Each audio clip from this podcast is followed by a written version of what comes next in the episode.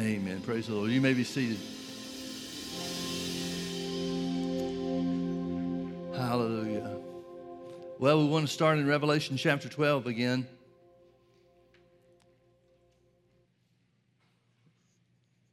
And there appeared a great wonder in heaven a woman clothed with the sun and the moon under her feet, and upon her head a crown of 12 stars. And she, being with child, cried, travailing in birth and pain to be delivered. And there appeared another wonder in heaven, and behold, a great red dragon, having seven heads and ten horns, and seven crowns upon his head. And his tail drew the third part of the stars of heaven, and did cast them to the earth. And the dragon stood before the woman which was ready to be delivered, for to devour her child as soon as it was born. And she brought forth a man child who was to rule all nations with a rod of iron. And her child was caught up unto God and to his throne. And the woman fled into the wilderness where she had a place prepared of God, that they should feed her there a thousand two hundred and threescore days. And there was a war in heaven. Michael and his angels fought against the dragon, and the dragon fought and his angels, and prevailed not, neither was their place found any more in heaven. And the great dragon was cast out, that old serpent called the devil and Satan, which deceiveth the whole world. He was cast out into the earth, and his angels cast out with him. And I heard a loud voice in heaven Now is come salvation and strength, and the kingdom of our God, and the power of his Christ. For the accuser of our brethren is cast down, which accused them before God day and night. And they overcame him by the blood of the Lamb and by the word of his testimony, and they loved not their lives unto the death. Therefore rejoice, you heavens, and you that dwell in them. Woe to the inhabitants of the earth and of the sea, for the devil is come down unto you, having great wrath, because he knoweth that he hath but a short time. And when the dragon saw that he was cast into the earth, he persecuted the woman which brought forth the man child. And to the woman were given two wings of a great eagle that she might fly into the wilderness, into her place, where she is nourished for a time and times and half a time from the face of the serpent. And the serpent cast out of his mouth water as a flood after the woman, that he might cause her to be carried away of the flood. And the earth helped the woman. And the earth opened her mouth and swallowed up the flood which the dragon cast out of his mouth. And the dragon was wroth with the woman and went to make war with the remnant of her seed, which keep the commandments of God and have the testimony of Jesus Christ. Obviously, folks, this chapter is talking about the war between Satan and God, and even more so against the people of God. It's talk, the, uh, the woman that it's referring to is Israel, but notice it also goes beyond Israel. It's talking about the people of God because it speaks of those that have the testimony of Jesus, and the blood of Christ says it's uh, to make Jesus our Lord and Savior. So when we look around at things that are taking place in these days, these perilous times, we always have to keep in mind that the backdrop for everything else that's happening, everything that's political that's going on, everything concerning the protests and the, the riots and all the other things, the backdrop for every one of those things that's taking place is Satan warring against the church. Everything boils down to that. Everything we see happening around us that is ungodly, everything that's being done to try to strip us of our rights as a people of this country, it's all under the backdrop or playing out on the backdrop of Satan making war against the church. Now we notice there, I think it was in verse 9, which said, Satan deceiveth the whole world. We also know from many other scriptures that the only thing the devil has to work with is deception.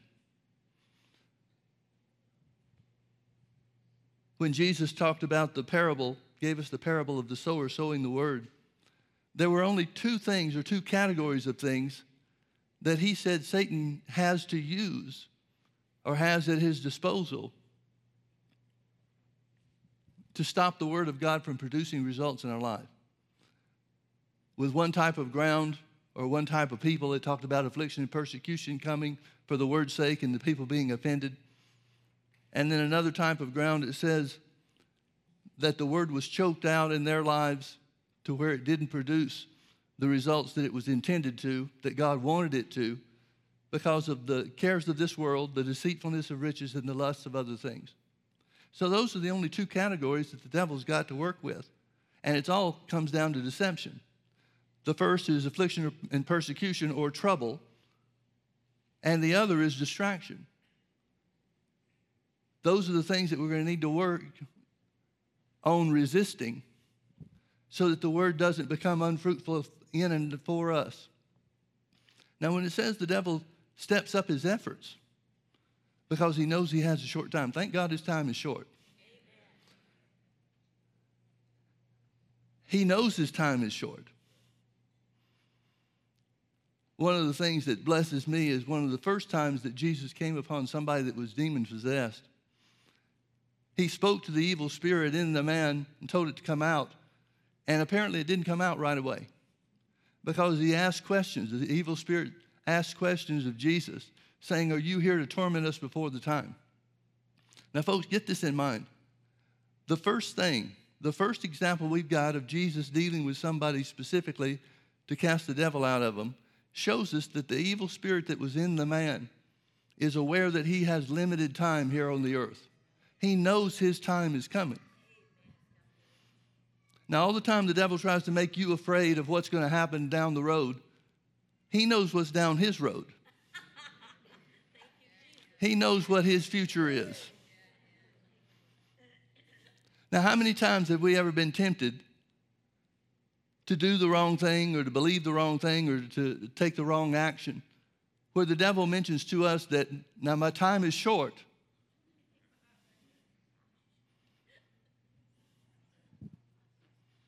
He never talks to us about that, does he? I think it'd be a good idea for us to remind him from time to time. Now, if the devil's time is short and the only thing he's got to use is deception, what does that mean for us? Does that mean he's going to lie more? How can the devil lie more than all the time? Is he going to tell bigger lies? What is him stepping up his efforts all about? Folks, we are seeing some things take place in the world that we're in now. And what a different world this is than it was 10 years ago. What a different world we live in than just 10 years ago. one of the things that we're seeing is that institutions are lying to us. People that should be working together with us are taking positions and telling lies to dominate us. Now, there's, no surprise what the devil's after. The Bible's real clear about what the devil wants. Jesus said in John chapter 10 and verse 10, the thief comes not but for to kill, to steal, and to destroy. So the devil is into killing. Everything that kills is of the devil. Everything that destroys is of the devil. Everything that steals from us is of the devil. No matter who supports it, no matter where it comes from, everything that kills, steals, and destroys is of the devil. Now, I want to look with you to Matthew chapter 16. And I want you to see something here that identifies how the devil works. Beginning in verse 13, it says, When Jesus came into the coast of Caesarea Philippi, he asked his disciples, saying, Whom do men say that I, the Son of Man, am? And they said, Some say that you are John the Baptist, who was just recently beheaded, and some Elijah, and others Jeremiah or one of the prophets. And Jesus said unto them, But who do you say I am? And Simon Peter answered and said, Thou art the Christ, the Son of the living God. And Jesus answered and said unto him, Blessed art thou, Simon Barjona, for flesh and blood has not revealed it unto thee, but my Father which is in heaven. Now, notice what he's saying. Let's stop here for just a minute and, and make a couple of comments. These guys have seen miracles. In fact, Jesus said toward the end of his ministry, talking about the world, the condition of the world, and the people that had rejected him, particularly the Jews. And he said this He said, If I had not done the works before them, that no other man had done, then they would not be guilty of their sin. In other words, Jesus is saying the miracles that were done in and through him were greater than any other man had performed any other miracles. And God did, did miracles all throughout the Old Testament. We know that. But Jesus said, if I hadn't done more miracles or bigger miracles than anybody else, and if they had not seen these things take place, then they would have an excuse for their sin and couldn't be held responsible for it. Now, Peter has watched these miracles. He, along with James and John, had a front row seat to everything that Jesus did. Some things, even that happened or took place, that the other disciples didn't witness for themselves. But Jesus didn't say the miracles convinced him, convinced Peter. He said it was revelation. That was revealed by his Father.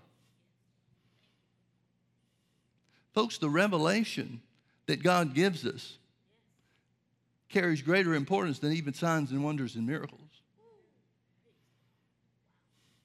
The revelation that we get from His Word, the revelation that we receive from meditating His Word, which the Bible defines as speaking the Word of God to you, to yourself over and over and over again.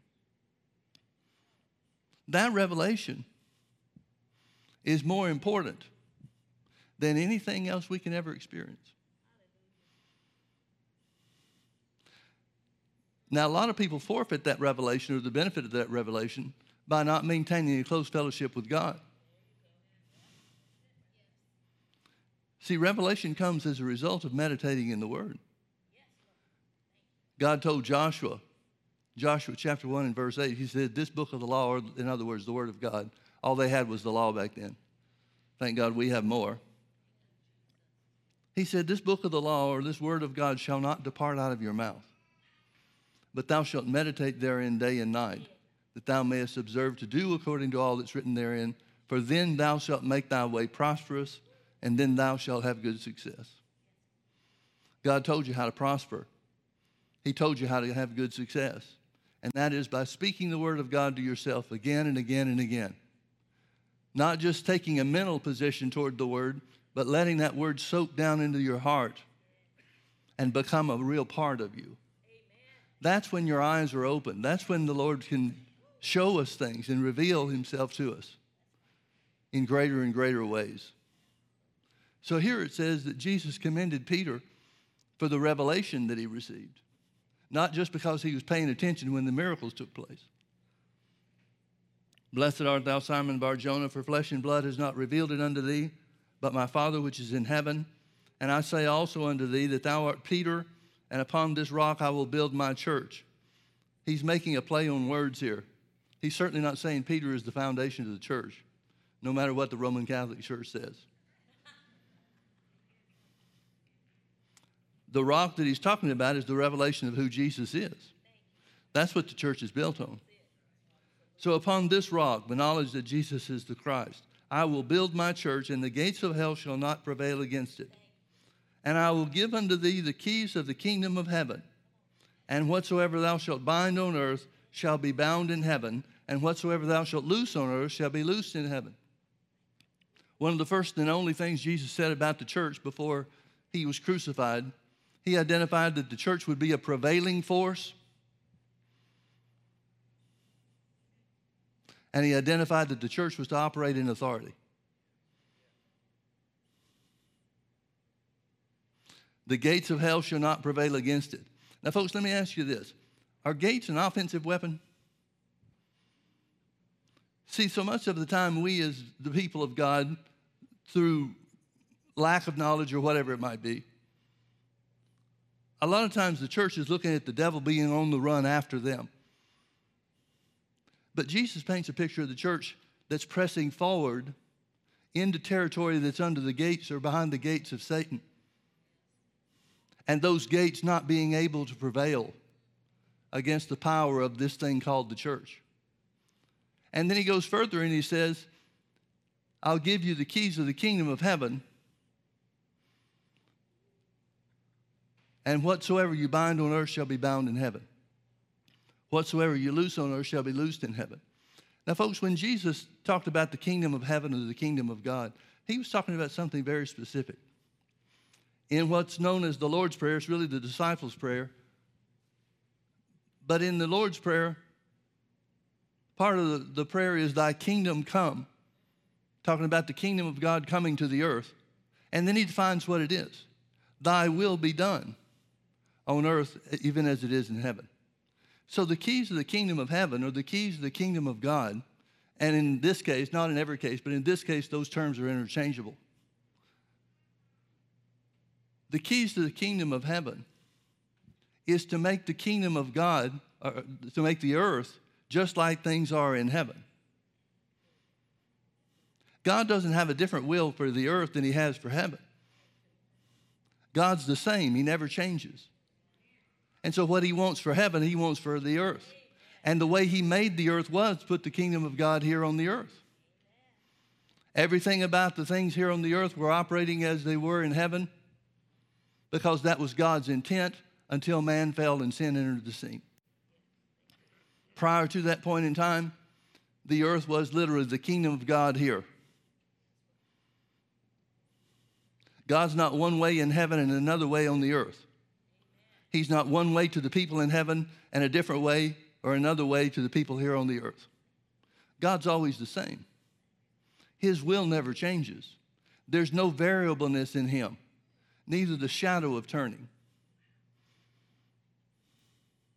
So he commends Peter and he talks about the authority that the church will operate in. Now let's keep reading a little bit further. Verse 20 Then charged he his disciples that they should tell no man that he was Jesus the Christ. Now, folks, I grew up in church, I grew up in Sunday school, grew up in a very simpler way, in a very simpler time than what we live in today. And I was taught, and everybody assumed this, but I was taught that everything Jesus did was to prove that he was the Christ. Well, I don't know how we got around scriptures like this. Because here Jesus is telling them specifically don't tell anybody that I'm the Messiah. Well, what kind of Messiah would come with the purpose of making sure that everybody knows he's the Messiah and then telling his disciples, don't tell anybody that I'm the Messiah? Does that make sense to anybody?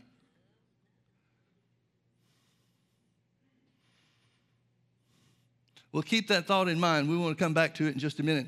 But let's read a little bit further. From that time forth, began, Jesus began to show unto his disciples how that he must go unto Jerusalem and suffer many things of the elders and chief priests and scribes and be killed and be raised again the third day.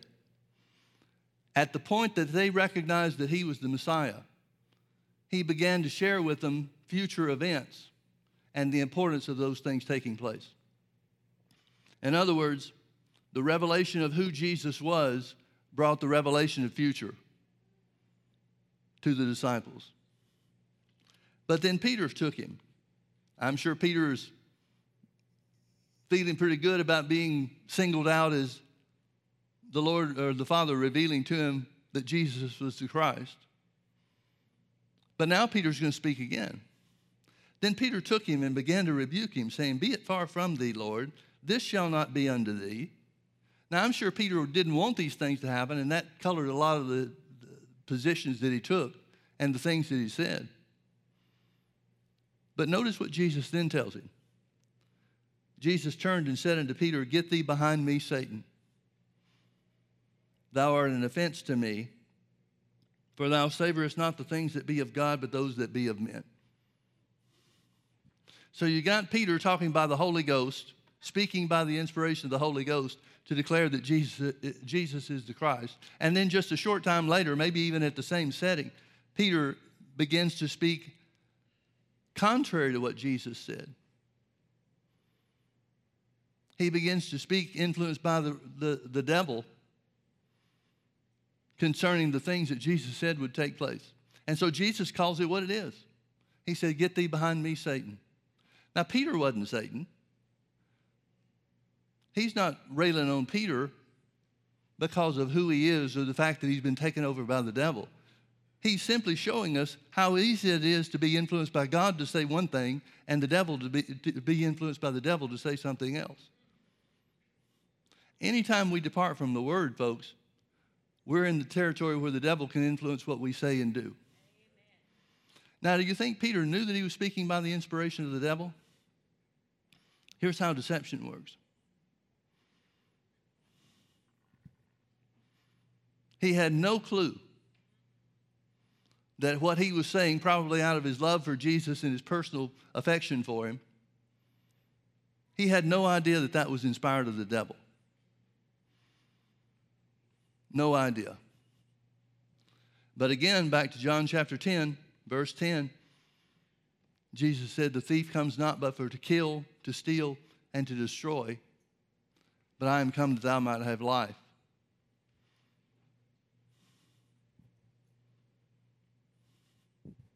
Now, folks, whatever we think about it, whatever we feel about it, whatever our opinions are about it, just like with Peter, the Word is the Word of God.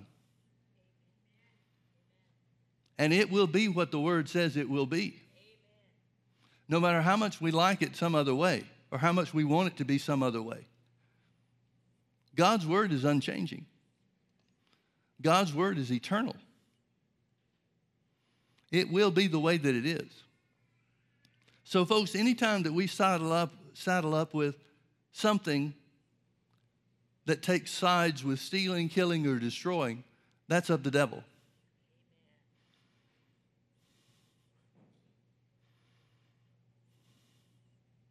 You could really meddle and get on some people's toes right here. Because, for example, if you wanted to talk politics, there's a lot of things that are taking place instigated by one of the political parties that steal, kill, and destroy. Now, folks, if that's what the devil does, and those are things that are of the devil, then if we side up with those things any, in any way whatsoever, we're taking sides with the devil. For example, if abortion was murder, if abortion fell into the category of, of killing, then anybody that votes for the party that supports that position of murder and killing would be taking sides with, with the devil. So then we could say that just like the devil does these things, kill, steal, and destroy, anybody that votes for them or does something to support them, that vote, that support would be of the devil. Doesn't mean they're of the devil, but it means their works are.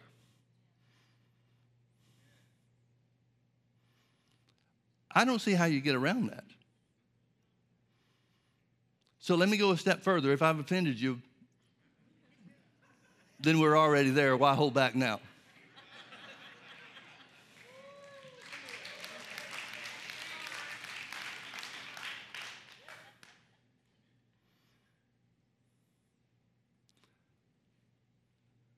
Anything that we do that supports the devil's work is of the devil, it's of the influence of the devil.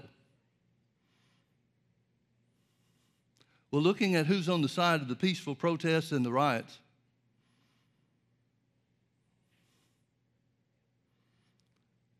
for the Christian who wants to do the will of God, for the Christian who refuses to, to agree with or join up with the devil in his agenda or his purpose.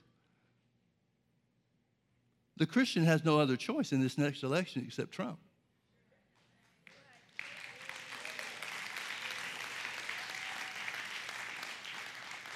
Now, folks, I don't have to tell you that I'm a Trump supporter.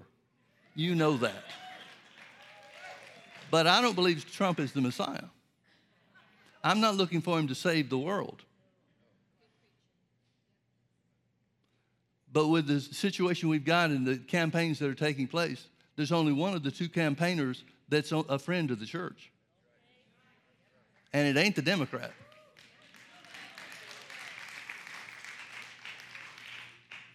So, just as Peter was inspired by God to say who Jesus was, he was influenced or inspired by the devil to say no to the, the crucifixion and the resurrection that Jesus told him was coming. How are we supposed to stay on God's side and stay away from the devil's side? Folks, that's where knowledge of the word comes in. Hosea 4 6 says, My people are destroyed for a lack of knowledge. It doesn't say my people are destroyed because they're weak.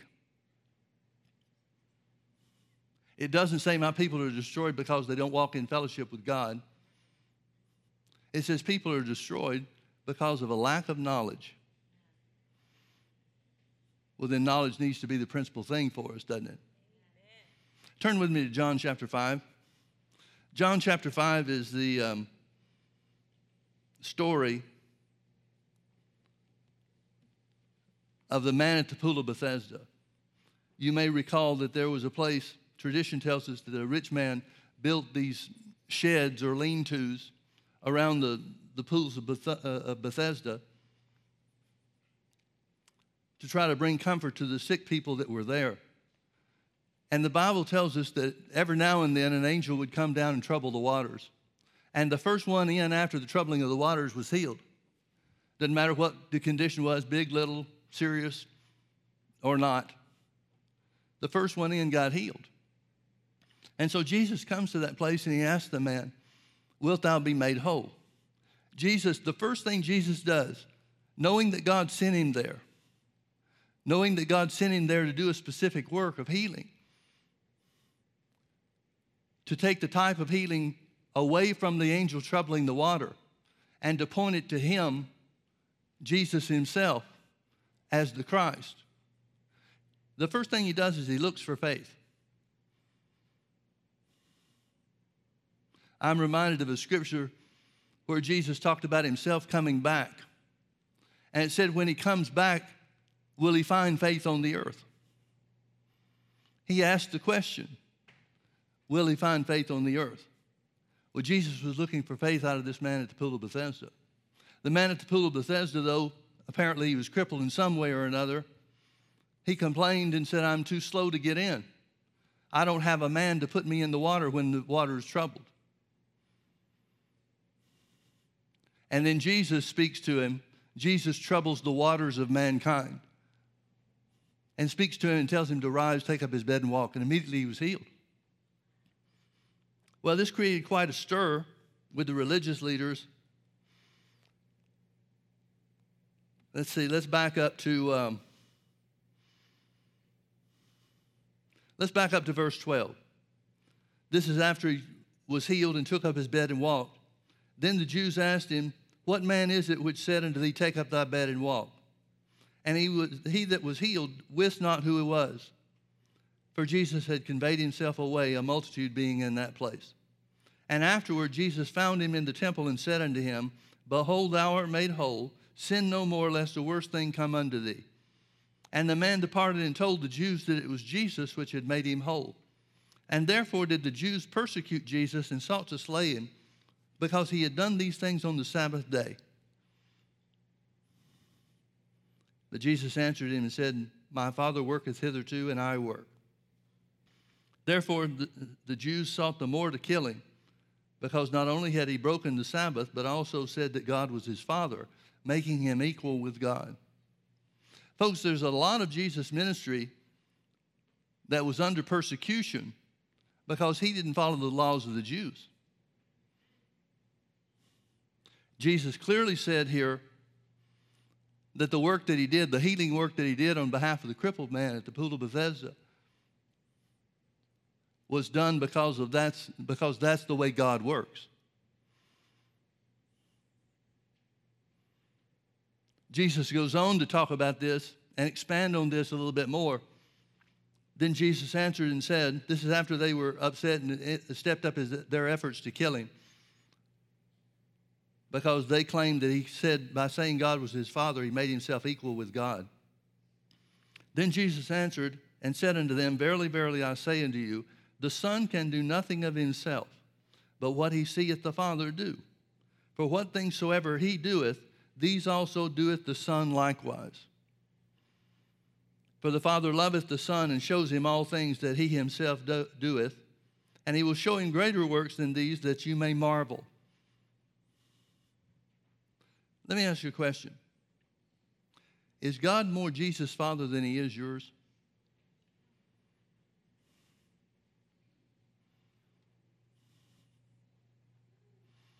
I know we get into some of this territory and it's almost too sacred to suggest, but the Bible's real clear about it. The Bible's real clear that God loves you just like He loved Jesus. As a matter of fact, that was part of Jesus' prayer in John chapter 17.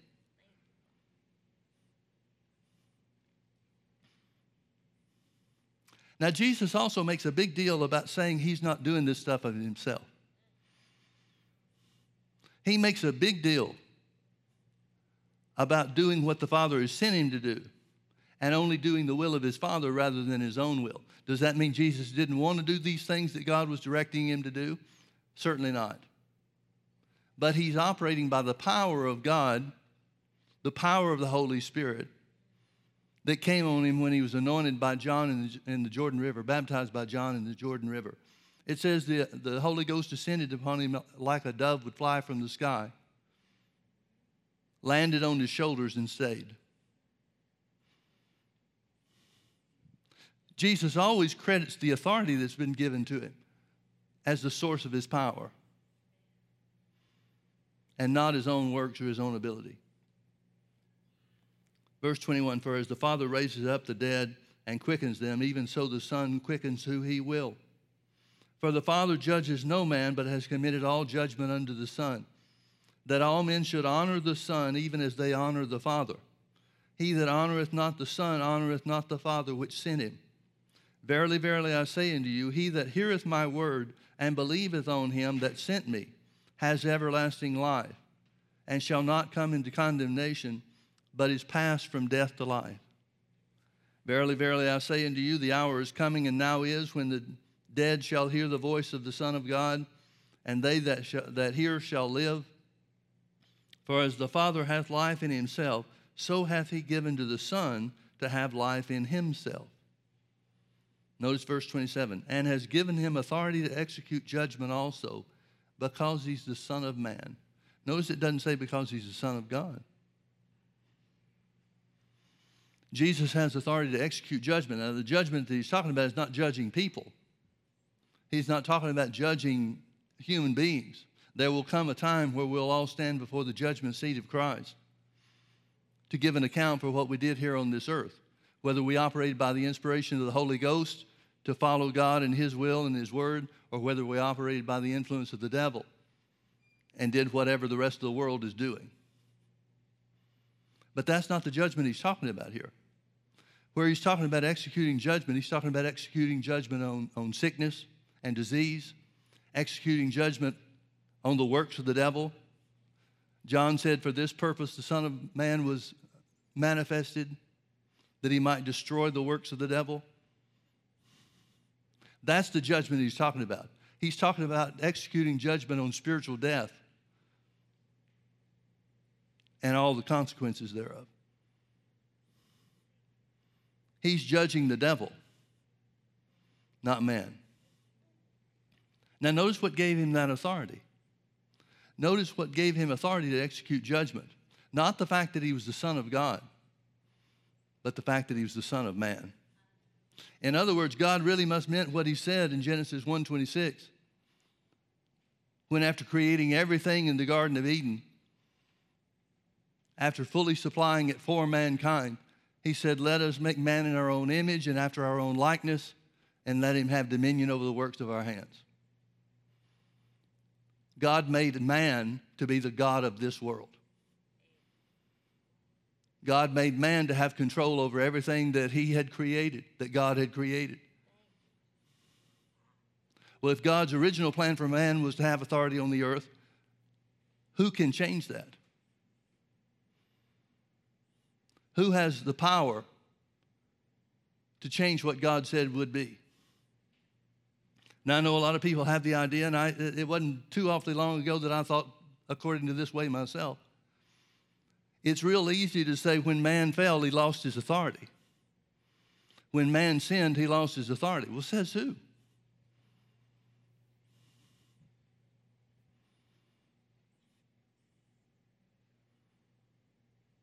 Who's big enough to change the will of God? Is the devil strong enough to make that change?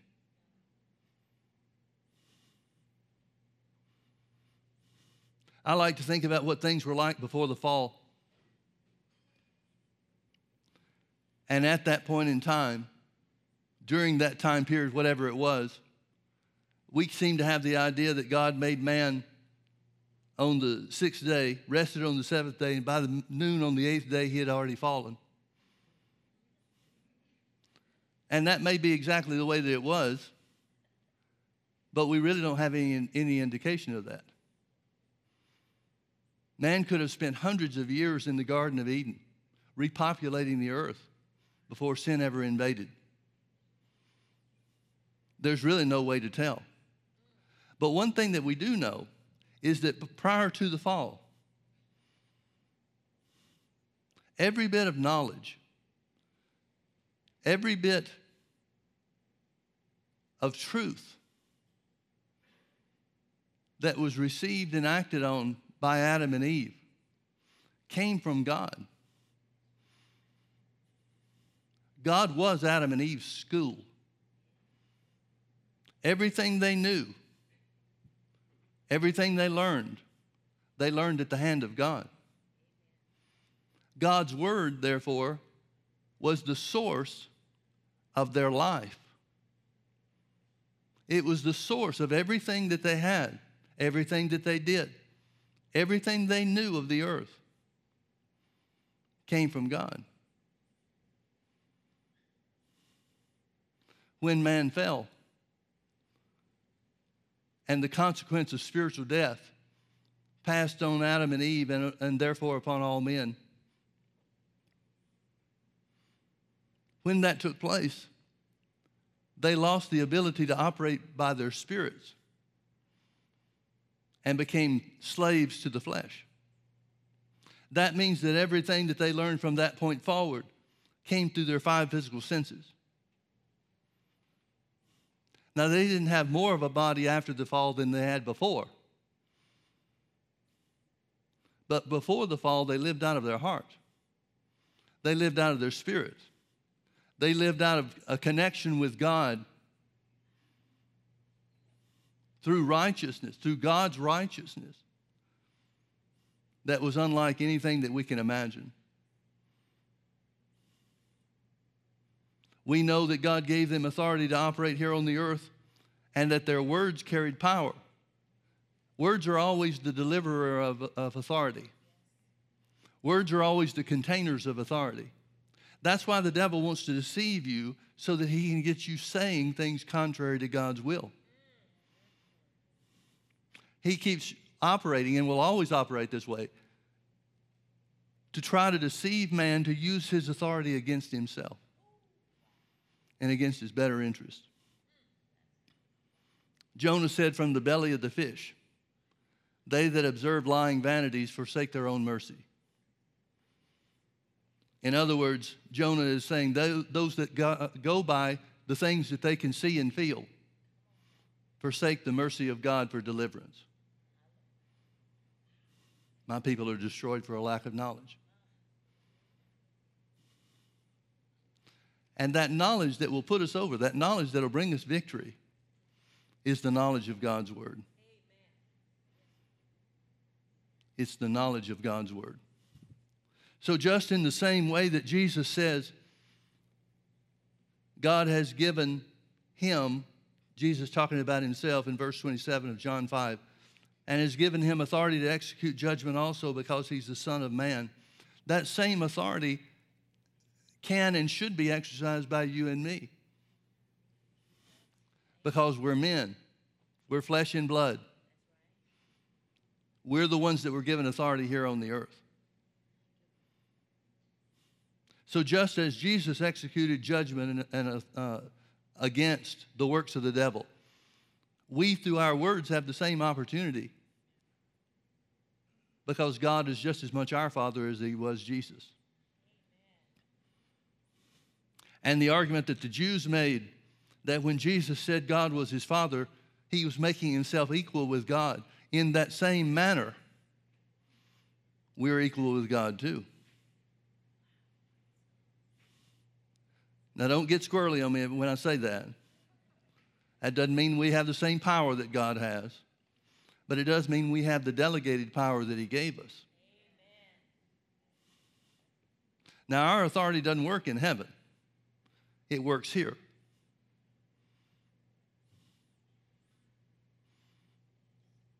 And so when Jesus said that I'll give you the keys of the kingdom of heaven, whatsoever you shall bind on earth shall be bound in heaven. Notice he starts with the earth. Whatever you bind here on the earth shall be bound in heaven. In other words, the powers of heaven will back you up. Whatever you loose here on the earth, whatever you allow here on the earth, heaven will back you up on that too. But he, he starts with both of them, binding and loosening. He starts with both of them here on the earth, not up in heaven. Now, that's completely opposite of the way most of the church world operates. Most of the church world is thinking that whatever God's will is in heaven, then somehow or another he'll make it work down here. Well, the only problem is it keeps out of the loop the one that was given authority, and that's man, you and me.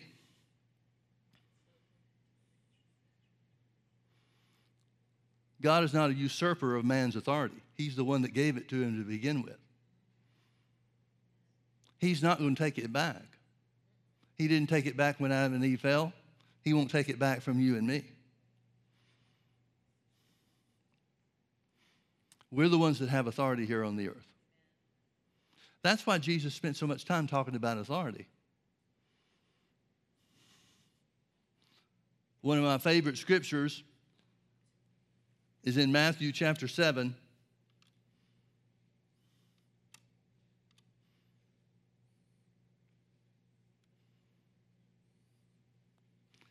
Jesus is talking about the exercise of authority to overcome the, the temptations of this world or the storms of this world.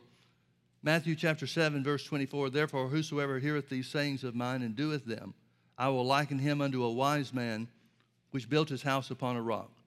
And the rain descended, and the floods came, and the winds blew, and beat upon that house, and it fell not, for it was founded upon a rock. And everyone that heareth these sayings of mine and doeth them not shall be likened unto a foolish man which built his house upon the sand. And the rain descended, and the floods came, and the winds blew and beat upon that house, and it fell. And great was the fall of it. Same storms of life come to everybody. Verse 28 And it came to pass when Jesus had ended these sayings, the people were astonished at his doctrine. Please notice they were not astonished at him. They're not astonished by, with the thought or with the, the saying, Look how powerful Jesus is. Look at what Jesus has done. Look at the miracles and the healings and the wonders that have taken place. They're astonished at his doctrine. For, here's why they were astonished, for he taught them as one having authority and not as the scribes. Notice the word one is in italics. If you're reading along with me in the King James, the word one is in italics, which means it's not there in the original. Now, I'm sure the translators were trying to help us understand what they thought Jesus, or the word was saying about Jesus.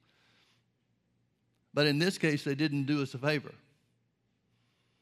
Because here, where it says, the reason they were astonished at his doctrine for he taught them as having authority and not as the scribes. The words as having literally mean how to hold. The word as is um, talking about the manner in which something is done, the how it, something takes place. The word having means to hold. So they were astonished at his doctrine, for he taught them how to hold authority and not as the scribes. Well, how does that relate to the story of the building your house on the rock? The how to exercise authority is to use the Word of God as your foundation. In other words, to be a doer of the Word. Now, that means you're going to have to overcome the deception of the enemy.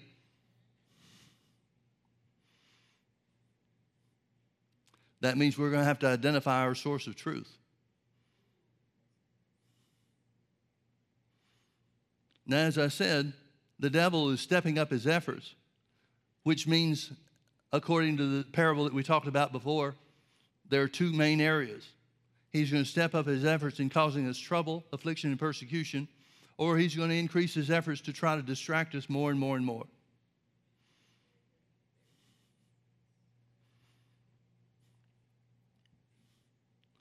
Jesus operated in a great degree of his three year ministry under persecution. And the biggest persecution he got was the breaking of the Sabbath day. Jesus would heal people right and left on the Sabbath day, and it would drive the Jews nuts. I think he did it sometimes just to tweak them. But, folks, the devil has always been the one to try to tell us when, and we, when we can and when we can't worship God.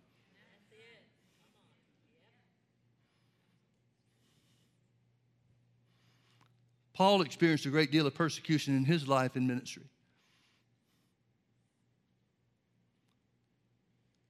And it all came down to the same thing man trying to dictate to Paul what he can and cannot do, what he should or should not do. Folks, we shouldn't think it a strange thing to find out that the institutions of this world are working against the church. It's just the way that it goes. We're in contact with people around the country and around the world. And certainly, different states and different nations are experiencing lockdown or restrictions or whatever you want to call it in different ways or in, in varying degrees. But one of the things that I marvel at is how God has brought us through. Do you realize if we did not have our own church building, there would be no opportunity for us to have church under the present circumstances? I mean, think about all the trouble the devil tried to cause us when we were building this building. Makes sense now, doesn't it? We've got friends and pastors and know of other churches that have their own renovated buildings, but they can't, according to the landlords, they can't even use the building that they're paying rent on because of their state restrictions. Where would we be if God hadn't given us this building? Now, don't get me wrong, I don't worship buildings, couldn't care less about that. But even the size that we built this thing, we're able to socially distance. Where would, we would we be with it if God hadn't brought us here this way? I remember when we were in the middle of the, the toughest part, really, of the building and the lawsuits and all the things that were going on. I asked the Lord, why is this happening to us? Baptist churches don't have this kind of trouble. The Presbyterians don't have this kind of trouble. The Methodists, the Methodists certainly don't have this kind of trouble. And the Muslims can build anything they want wherever they want it. Why are we having this kind of trouble? And the Lord told me one word. He said, preparation. Now, that can mean a lot of different things. And I, over the years, have looked at it in a lot of different ways. One thing that kind of stuck with me is if that was preparation, then that kind of implies that a worse and tougher thing is coming down the road. I tried not to meditate on that much.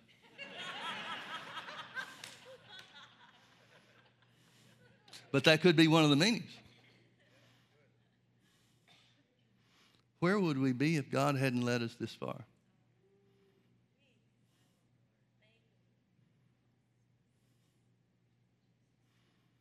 The thief comes to kill, to steal, and to destroy.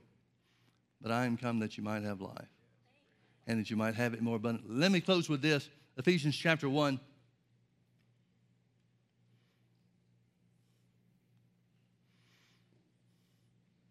Beginning in verse 15, Paul said, Wherefore I also, after I heard your faith in the Lord Jesus and love unto the saints, cease not to give thanks for you, making mention of you in my prayers that must mean this is something he prays for them over and over and over again. If he's not ceasing in it, then he's continuing in it. That the God of our Lord Jesus Christ, the Father of glory, may give unto you the spirit of wisdom and revelation in the knowledge of him. the spirit of seeing and knowing. The spirit of seeing and knowing. Now, folks, you're never going to have the, the spirit of seeing and knowing make a significant impact on your life until you learn to meditate in the Word. Until you learn to speak the Word of God to yourself again and again and again and give the Holy Spirit the opportunity for that Word to have an impact on your spirit. That's where wisdom and revelation comes. It comes through fellowship with God through His Word. I should also add that that meditation will be the anchor of your soul. A lot of people are fearful because they're spending more time reading the news than they are reading the Bible or meditating in the Word. I really don't like to use the term reading the Bible because the way most people read the Bible, they don't get much out of it. They're just trying to keep up with some kind of daily reading schedule or something like that. You'd be better off meditating in one verse of Scripture from day to day than you would be trying to read chapters. So he prays that the God of our Lord Jesus Christ, the Father of glory, may give unto you the spirit of wisdom and revelation in the knowledge of him. The eyes of your understanding, that word understanding is spirit, the eyes of your spirit being enlightened, that you may know what is the hope of his calling and what are the riches of the glory of his inheritance in the saints Folks, Paul was not in doubt about what God wanted him to do. And that's the position that he teaches these things and writes these letters to the church. So many Christians are unsure. Am I doing the right thing? Should I do something else? Should I move? Should I be somewhere else? I don't know what God wants for me to do. Well, you're the only one that can find that out. It's a pretty common thing for people to ask me, not so much people of our church, but people to ask me to pray for them that they'll know the will of God for their lives. Well, if they don't know the will of God for their lives, what are they doing now? Folks, that's step one to find out what God wants you to do. But unfortunately, too many Christians go through life and never do find out. They never do find their place. And the reason for that is because God just doesn't give you a thought and tell you things through your mind. He impacts upon your spirit first and foremost. Your spirit is where you communicate with God, not through your mind. You can't reach God through your mind any more than you reach God with your hand.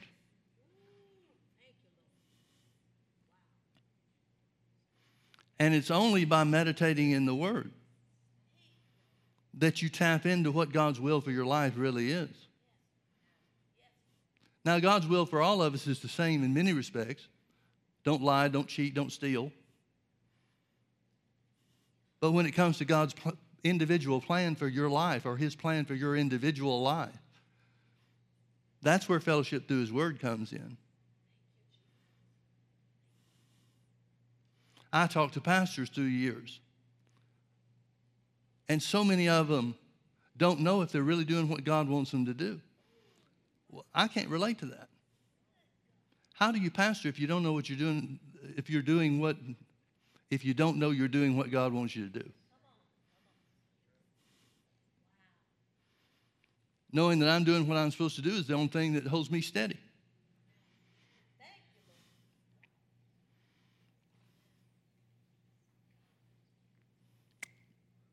Well, let's see if we can get to this prayer. Paul prays that the God of our Lord Jesus Christ, the Father of glory, may give unto you the spirit of wisdom and revelation in the knowledge of him, the eyes of your understanding or your spirit being enlightened, that you may know what is the hope of his calling and what are the riches of the glory of his inheritance in the saints. In other words, who you are in Christ and what belongs to you because you are in him. Verse 19, and what is the exceeding greatness of his power to usward who believe, according to the working of his mighty power Folks, there are four words that are used in this verse of Scripture, Ephesians 1.19, that all mean power. Different types of power, but they all mean power. The first one is translated power, that's authority. The second one is translated working, that's the word power as well. The third that's used is the word mighty, That means power too. And then the fourth one is the last word in the verse, and it is power. So here's Paul praying by the Holy Ghost that the Father of glory would give unto them the spirit of wisdom and revelation and the knowledge of Him, that the eyes of our spirits would be enlightened so that we would know what is the hope of His calling, what are the riches of the glory of His inheritance in the saints, again, who we are in Christ and what belongs to us, and what power, power, power, power we have. Now, it may just be me, but I think he's trying to make a point. Power, power, power, power.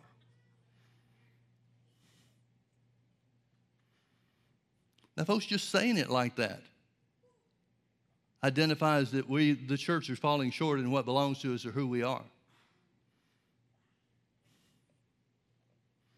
One of the things that just blows me away is in Second, uh, 2 Thessalonians. I think it's chapter 2, where Paul talks about the mystery that works in us he talks about the power of God that's in the church. That power restricts and restrains the devil from bringing forth the Antichrist before the time. And the Antichrist isn't really revealed until after the church is gone. It's one of the early stages of the book of Revelation, or I'm sorry, one of the early stages of the seven years of tribulation. But if you look around at what's going around around us today, we've got a situation where you can't hardly do business unless you're wearing a mask. Now, these masks really chap me. now, let me tell you why. If you've got a mask that you can breathe through, then how does that stop a virus? What's bigger, an oxygen molecule or a virus? They're both microscopic. And so for somebody to think that they're doing some good wearing a mask is just nuts. But we all wear them. I started off refusing to wear one, but I missed Costco so bad I just had to start wearing one.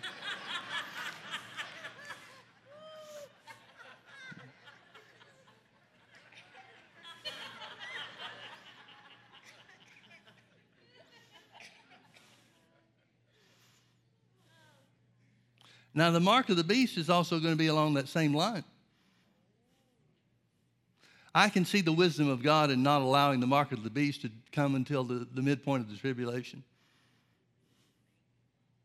As a kid, I used to be so scared. What if I somehow accidentally take the mark of the beast, am I, then am I damned for all eternity type stuff?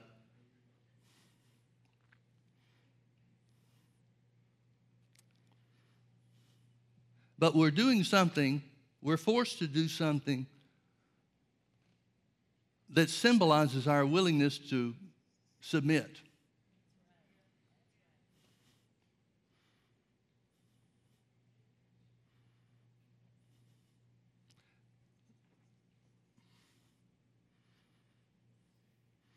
That bothers me more than anything. And so, I just choose to mix faith with what I'm doing. And I'll purposely, not always, but purposely, wear it down underneath my chin. and if anybody at the store says something to me about it, I give them an earful. Excuse me?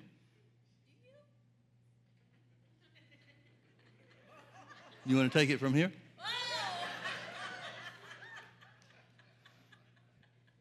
Let's just say I have.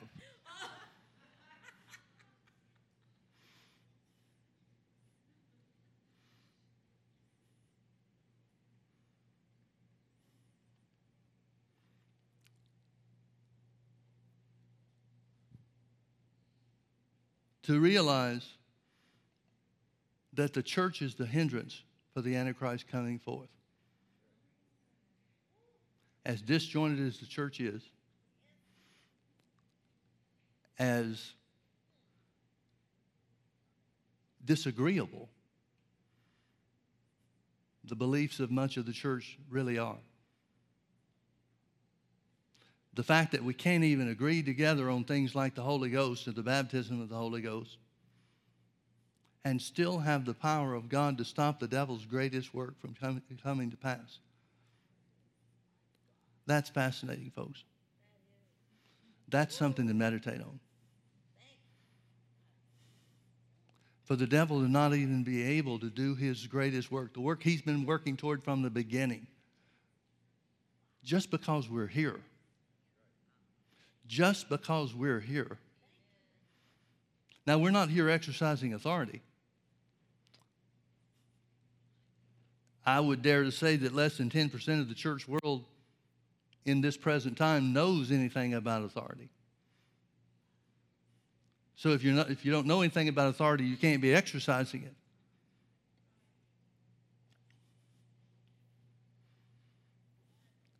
But to recognize that just the presence of the church keeps the devil from doing his greatest work.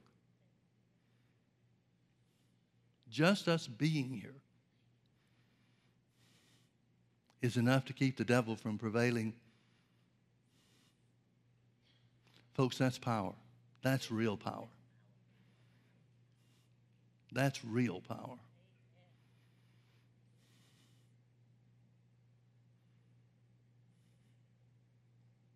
Upon the knowledge that Jesus is the Christ, Jesus said he would build this church. I'm glad that's his job, not mine. And the gates of hell shall not prevail against it. And we have been given the keys of the kingdom of heaven. That whatever we bind on earth, whatever authority we use to, to prohibit here on the earth, shall be bound in heaven. And whatever we exercise authority to lose here on the earth, heaven backs us up on that too. Folks, we've got authority we've never even tapped into. We know that authority extends to everything the devil has power over. Luke 10 19. Behold, I give unto you authority to tread on serpents and scorpions and over all the power of the enemy. And nothing shall by any means hurt you. By any means includes sickness and disease. By any means includes government edicts and orders. Nothing shall by any means hurt you. In the name of Jesus.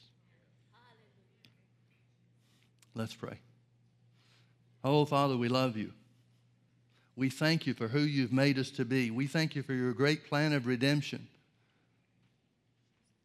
Your plans, your purposes being carried out here on the earth.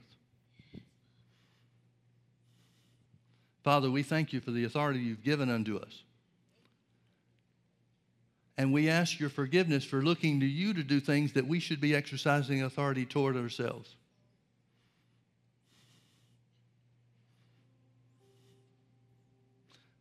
Father, we thank you for giving us the spirit of wisdom and revelation in the knowledge of you. That the eyes of our spiritual enlightenment would be opened. That we would know the hope of your calling, our perfect place. And what are the riches of the glory of your inheritance in us as Christians, your children and that, Father, we would know the power, the exceeding greatness of your power that works in us as believers.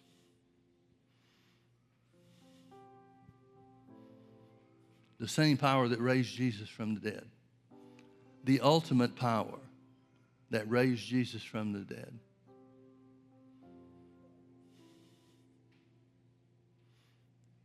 Father, we're not going to complain to you about the times that we live in because these are days of great glory. You said that the glory of your this latter day house would be greater than of the former. So we expect the same things that we read in the book of Acts, Father. When we read of Peter's shadow healing people that were in the streets, we want some of that too, Father. When we read of notable miracles that were done in plain sight for everyone to see, and that no one could argue against those things being done by the power of God. We believe for that as well, Lord. Quicken us, Holy Spirit, to the truth of the word. And we commit to you, Lord, that our source of truth is and will be the very word of God.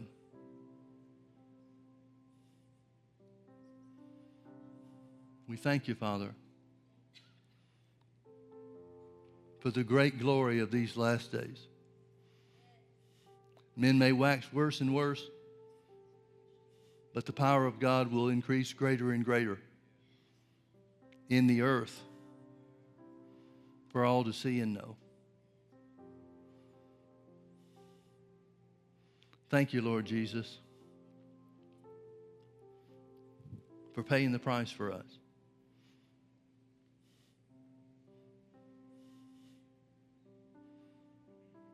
We commit to serve you, Lord, in every way of our lives. In Jesus' name, amen. Amen. Well, we're going to stick around and pray for a few minutes after the service. If you can stay with us, we invite you to do so.